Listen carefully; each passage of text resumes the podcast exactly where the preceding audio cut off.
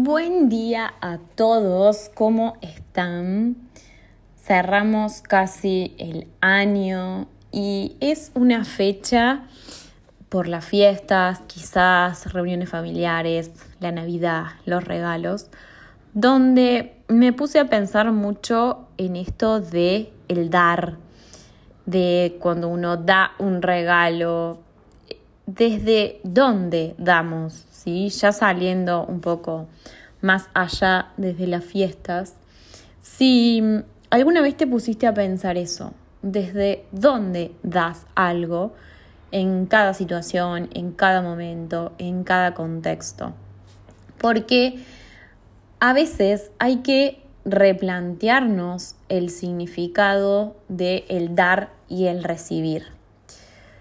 Desde dónde damos es preguntarnos si es un dar genuino o no, si estoy esperando algo a cambio de eso que doy o no, si cuando doy algo estoy esperando algo a cambio y en ese recibir qué expectativas estoy poniendo es entender cómo nos relacionamos con el ver resultados de algo que hacemos o damos, el tiempo también en que esperamos esos resultados.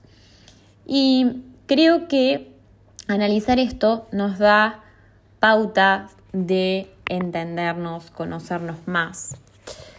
Cuando hablamos de un dar genuino, me gusta dar el ejemplo de el donar. Cuando viene alguien quizás a tocar nuestra puerta, a pedir una colaboración o algo, o en la situación que sea que donemos, la mayoría de las veces yo me pregunto, ¿por quién lo hacemos? ¿Por el otro que realmente está pidiendo una ayuda o por uno mismo? Muchas veces el ego nos gana y uno se siente que al donar está siendo caritativo, comparte. Pero muchas veces hay gente que dona la ropa que ya no le queda, em, cosas que ya no usa. Y eso no sé si es un dar tan genuino. No digo que esté mal. No, bienvenido sea el colaborar y el dar. Pero quizás el otro necesitaba otra cosa. Quizás la persona necesitaba un plato de comida, quizás necesitaba dinero, quizás necesitaba tu tiempo, lo que sea. Entonces, separar si estamos dando desde lo que yo puedo, quiero, deseo, que es el ego, o si es el dar genuino, que me implica soltar algo que quizás no estaba tan convencido, pero bueno, lo vale, lo hago desinteresadamente. También es entender si uno da para recibir algo a cambio, que por supuesto que no está mal, pero ¿soy claro con el otro que yo sigo esperando algo a cambio? ¿Qué relación tenemos con la espera de recibir? ¿Somos realmente flexibles a esperar al otro que me dé lo que pueda, lo que le salga?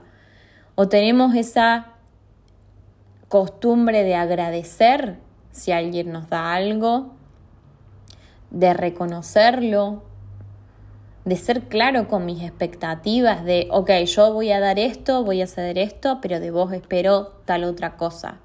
¿Somos claros o nos la guardamos y explotamos? ¿Qué relación también hay con el sacrificio? ¿No? Hay muchas personas que dicen, no, porque yo doy, doy, doy, doy y no recibo.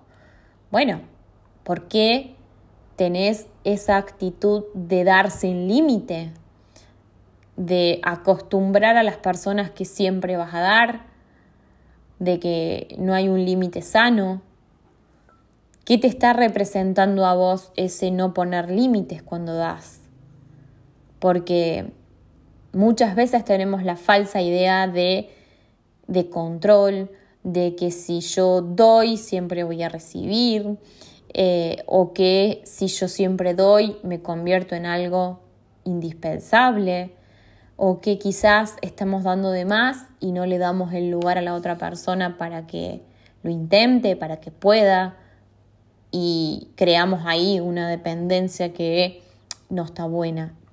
Entonces, es importante preguntarnos qué relación tenemos con el dar y con el recibir.